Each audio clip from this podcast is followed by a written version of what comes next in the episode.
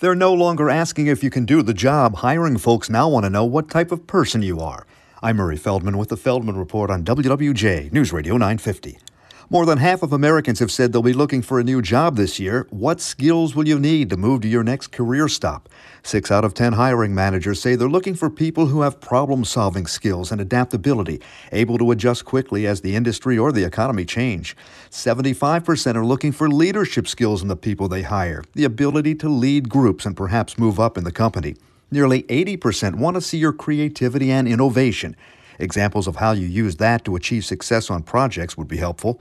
And two out of three hiring managers are looking for emotional intelligence, the ability to be aware of and control one's emotions, to handle relationships and disagreements with fairness and empathy.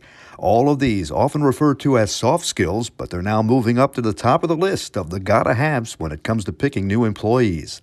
With the Feldman Report, I'm Murray Feldman, WWJ, News Radio 950.